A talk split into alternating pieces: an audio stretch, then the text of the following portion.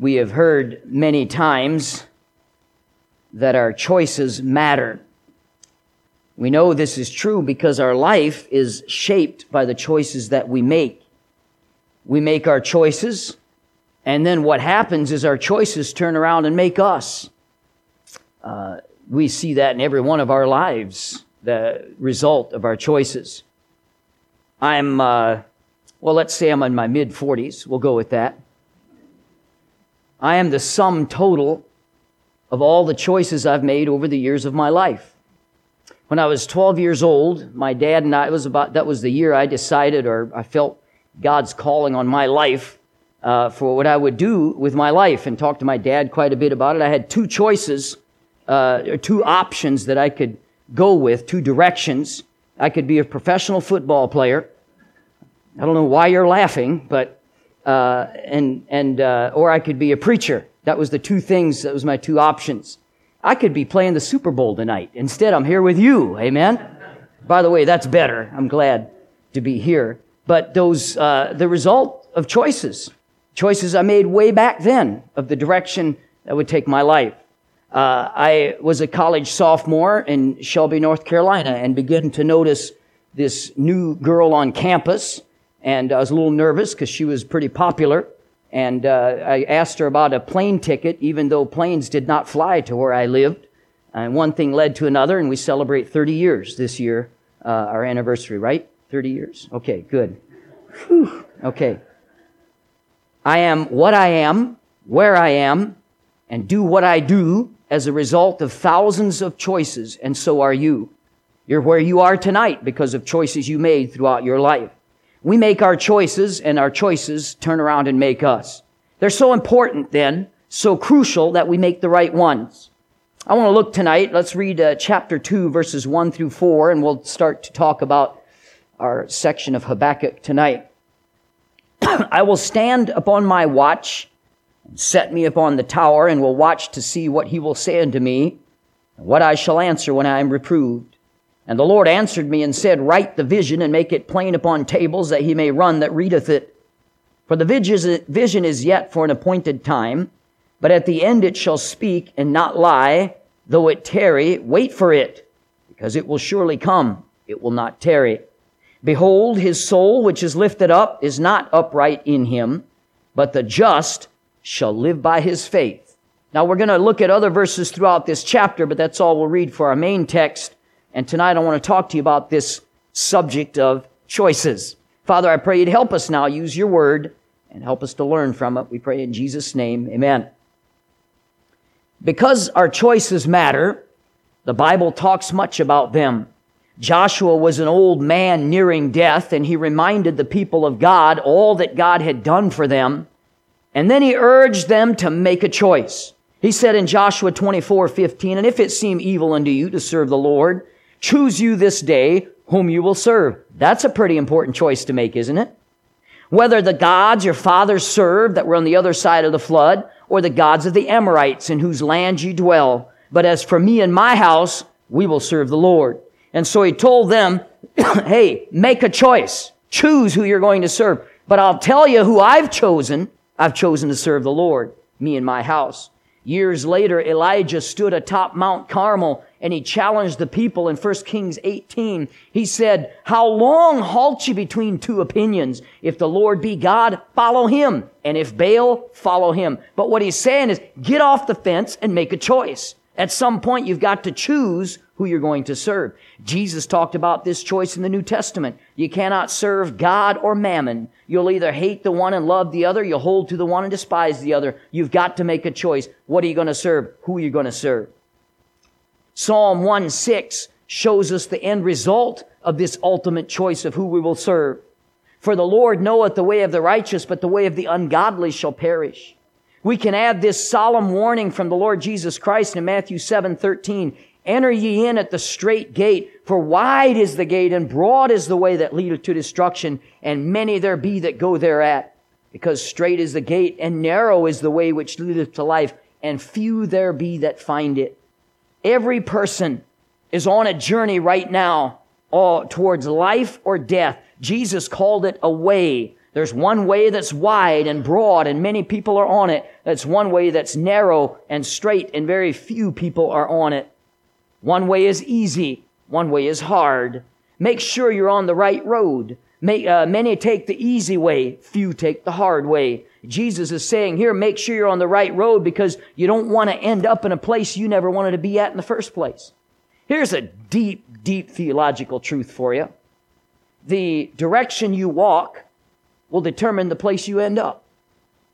How's that for deep, deep? You thought I wasn't that smart. I'm telling you, I'm that smart. The direction you walk is going, so if, in other words, if I'm walking this direction, I'm probably going to end up over there, right? That's pretty much common sense. And here's the problem with us as Christians. We have, we have upward goals and desires and we have upward, uh, we, we, we, uh, we want to be up there, want to be successful, but we have downward habits and we have downward actions. And if you have a downward habit, you're not going to move up towards success. Uh, we have to get on the right road, make the right choices. Our choices do matter. We make our choices and then our choices make us. Never is this more important than when hard times come into our life. When trials hit us and life seems to move against us. When trouble comes, that's when you find out very quickly what you really believe. And that's what's happening here to Habakkuk. Habakkuk is finding out what he truly and really believes. We've already talked a little bit about it. Habakkuk, uh, the, the book of Habakkuk records a conversation uh, between the prophet and God. In chapter 1, they speak to each other. In chapter 2, God speaks to Habakkuk. And in chapter 3, Habakkuk will speak to God. When trouble comes, you'll find out what you're made of. You'll find out what you really believe. It's like a tea bag. How many of you drink tea? All right, that's fine as long as you also drink coffee, okay? Coffee is better and uh, good for you. And so tea is okay as long as it's a secondary drink, okay? But if you put tea, a tea bag in a cup, um, and put it in hot water, uh, that hot water will reveal what's already in that tea bag. It's not creating anything. It's just bringing out what's already in there. And that's what hard times will do for you as well. It'll show you what you're made of and show you who you really are. So now God here is bringing Habakkuk face to face with a choice that he must make. And as we pick up the story here in chapter two, we left Habakkuk last time. He's waiting for an answer. And uh, we see here in this passage three instructions. Now, just to give you a little review, uh, God had told Habakkuk that uh, he's going to use the Babylonians to judge Israel, and Habakkuk was appalled. How do you use really wicked people to judge kind of wicked people? Like they're more wicked than Israel ever was, and you're using these horrible people to judge just these simply bad people. And he couldn't understand, and he had a lot of questions about it, and he didn't get he still doesn't get it. So in the beginning of chapter two, he says, you know what, I'll, I'll wait, I'll watch, I'll sit on my watchtower, and I'm gonna wait for God's answer. And then God here gives him three instructions. He tells him to write, to wait, and to remember. Let's look at all three. Look at verse number two. And the Lord answered me and said, Write the vision, make it plain upon tables that he may run that readeth it make it plain. God wants to make his will clear.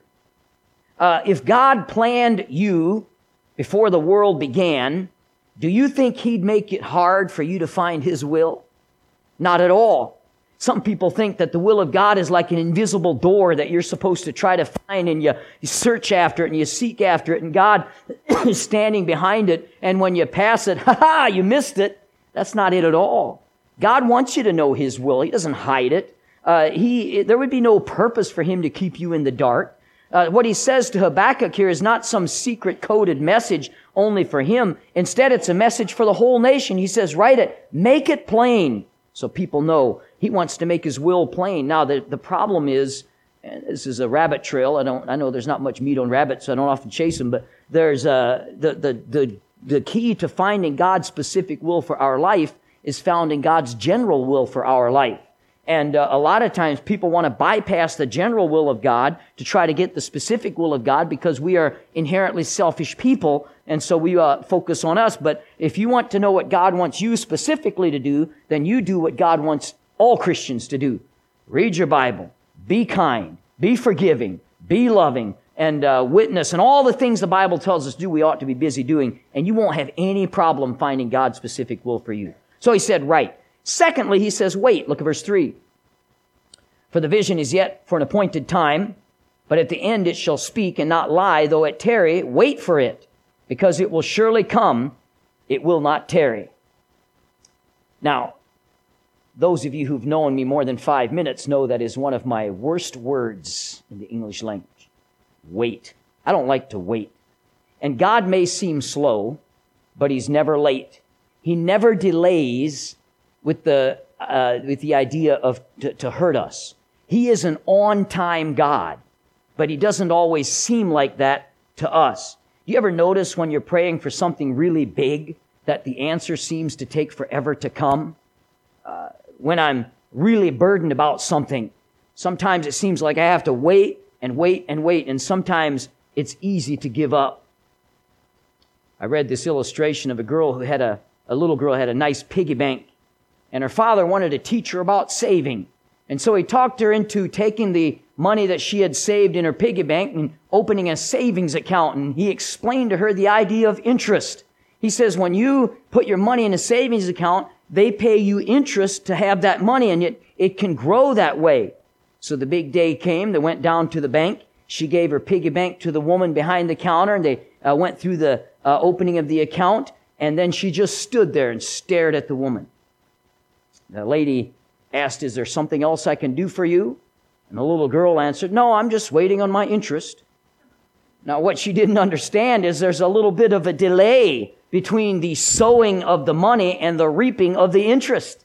There takes a little time has to pass there. And that's the way it is in life. We need to understand a couple of very important facts about life. Uh, the things happening in your life right now are a result of what you've sown in the past. They're a result of the choices you've made in the past. You are reaping the harvest of what you sowed a long time ago. Now, the second thing we have to understand is what will happen in the future for you will be determined what you sow in your life today. If you want to change your future, change what you're sowing, and that'll determine what your future is. And so again, it comes back to making the right choices in your life. We can slide into despair, asking if God even can hear us. Where is God in times of trouble? Suddenly the answer comes here to Habakkuk that God wants to make his will clear. Now, one reason is that God will not share his glory with anyone. Sometimes he delays so that later we can't say, well, it was my faith or my actions that made the difference here. Uh, he answers in his own time, in his own way, so that we end up saying, my soul to God alone be the glory. Let me give you an example. In John chapter 11, Jesus got word that Lazarus, his friend, was sick. And the sisters sent uh, a, a uh, text via a runner to him Come quick! Lazarus, whom thou lovest, is sick.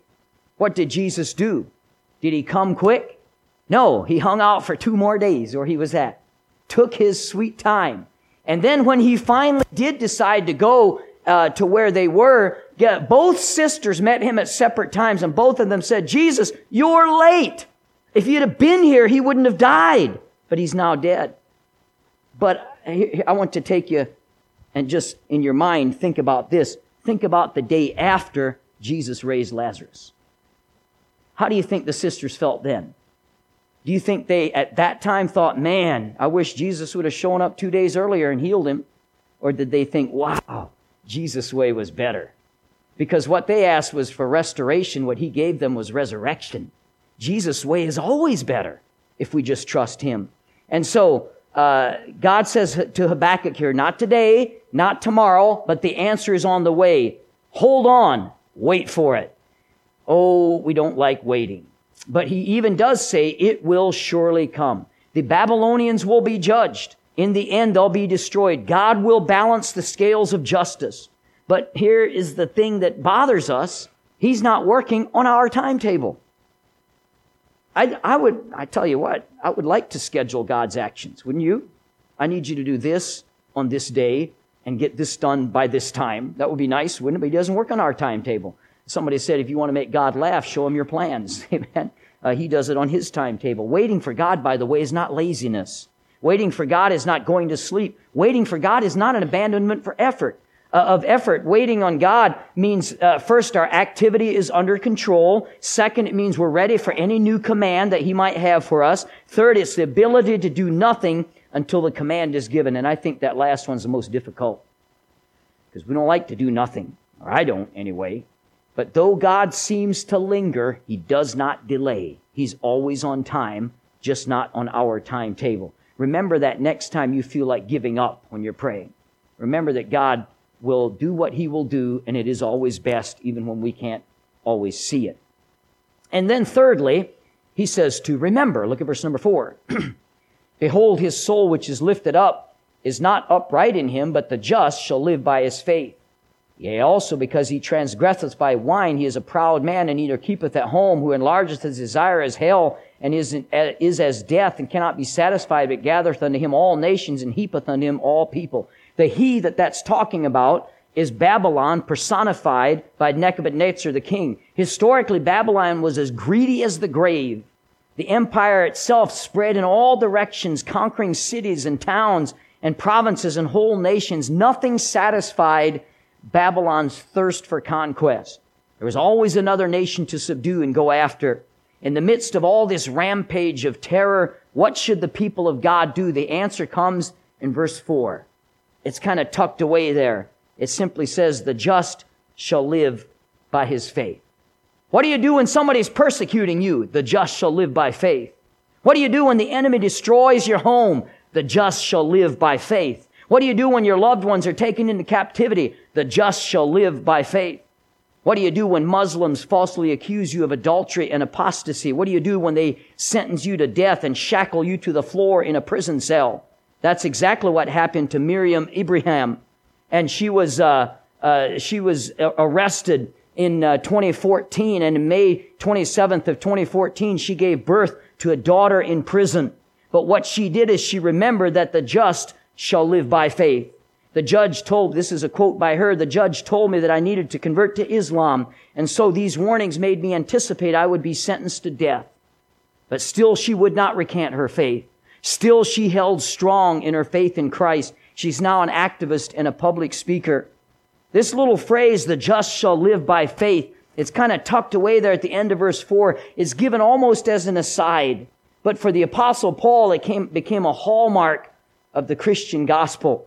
He quoted it in Romans 1:17, in Galatians chapter 3 verse 11, and in Hebrews 10:38, when the dark clouds start to gather overhead, remember this, the just shall live by faith. Now Habakkuk only understood these words in the context of his own times. 600 years later, the Holy Spirit moved Paul to write the same words. 2,000 years later, we find rest for our souls in those words as well. The just shall live by his faith. Do you trust God? We need to trust him.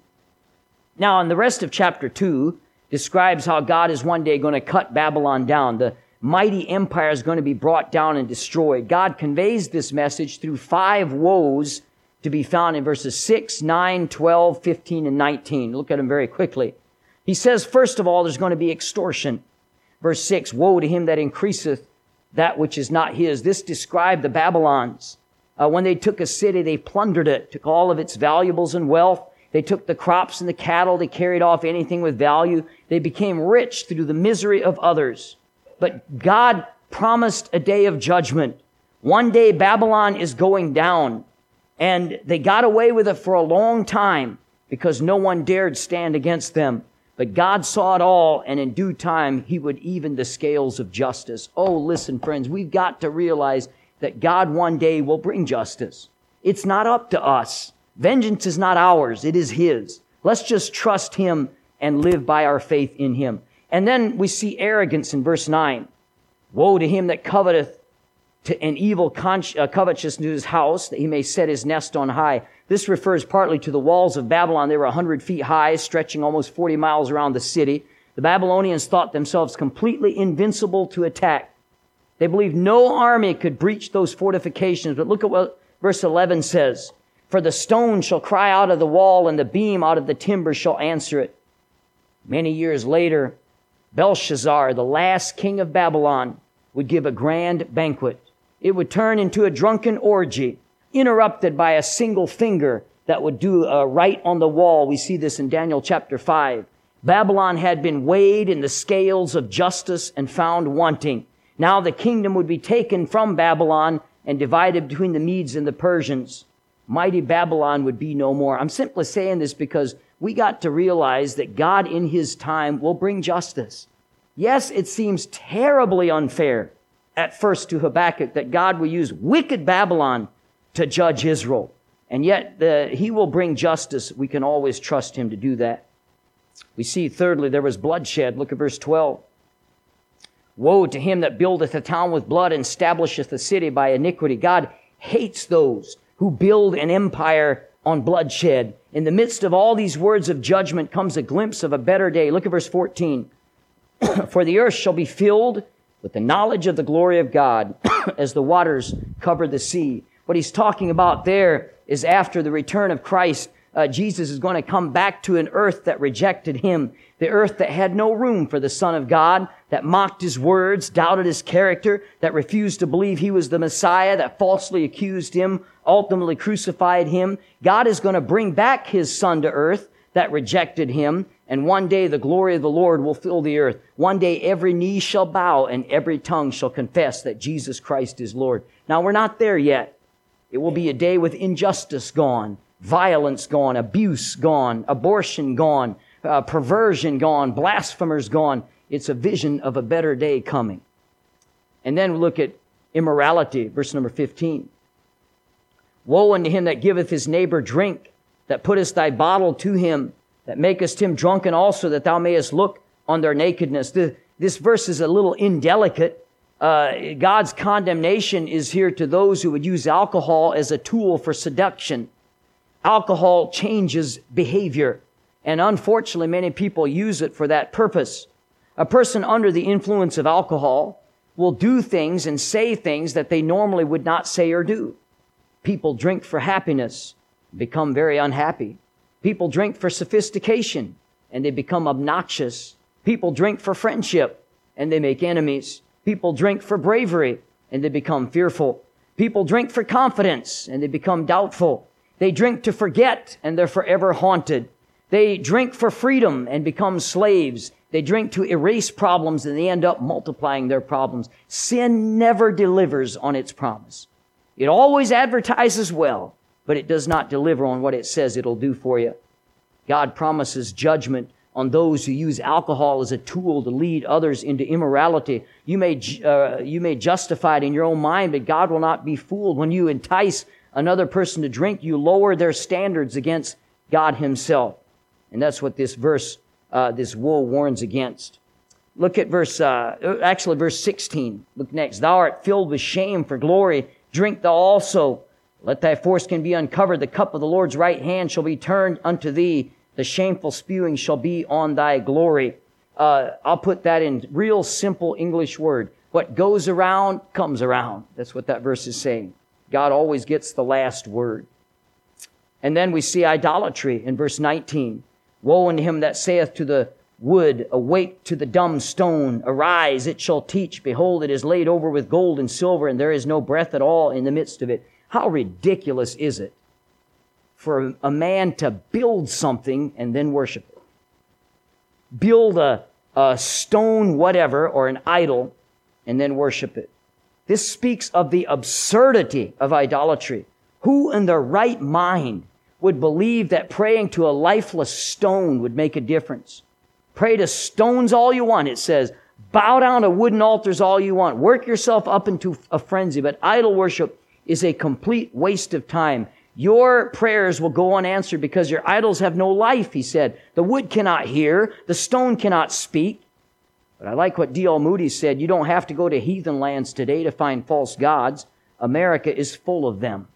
Whatever you love more than God is your idol. We might not get down on our knees and bow down and pray to them, but boy, we do sure the, uh, serve the God of materialism, don't we? We serve a lot of false gods in our culture. Today's idols are more in the self than on the shelf. And we have a problem with that that we need to make sure we don't uh, allow into our Christian lives. It's easy for us to talk about the absurdity of idolatry, but we need to examine our hearts. Is there something in your life right now that you love more than God? Something that ha- has more importance? What gets the most of your investment of time? Uh, what, what, uh, what, what is it that you love? What is it that you're passionate for? And uh, by the way, I know I'm speaking to the choir because here we are on a Sunday night uh, with arguably, I read yesterday that the show that's going on television right now between two teams that I could have been on had I made a different decision when I was age 12. Uh, these two teams are fighting it out. All right, they uh, it's the most watched uh, event in history. Is what I read yesterday. They uh, they expect it to be. Yet you're here. That's a blessing to me. I think that's a blessing because it shows what you're passionate about. And this is uh, how we spend our time, how we spend our money, how we spend all of our resources shows us what's important to us. Then we get to a funny command here. Look at verse number 20. This is not a call to worship, but a call to judgment. Look what he says, but the Lord is in his holy temple. Let all the earth keep silence before him. Keep silence. The Hebrew word is hasa, and it simply means hush. I like that. God says, hush. All right? Uh, he looks at the nations and all their frantic clamor and he says, Be quiet now. I'm about to judge the earth. Habakkuk, do you get it now? I'm going to judge Babylon in my way, in my time. So hush with your complaints. I have given you my answer. In 605 BC, at this time, Babylon looked in, invincible. Less than a century later, the, the empire had completely disappeared. Waiting is hard. It's easy to despair when we wait. It's easy to doubt what God's doing. The world says, don't just stand there, do something. Sometimes God says, don't just do something, stand there. We need to learn to wait on Him. Babylon looks good in all its glory. Babylon always looks good until it is no more. And today we look at our Babylon, our culture, the wicked world around us as well, and we're intimidated by it. Don't be. We serve a God that's bigger than all the empires in the world. This old sin cursed world may look uh, like it can never be defeated until it is. That's the whole point of Habakkuk chapter 2. Side with Babylon, you might win in the short run, or side with God, you'll win eternally. My, but we could say the same things today. I ask you, whose side are you on? And this comes back to our choices. We need to make the right choices about who we're going to serve.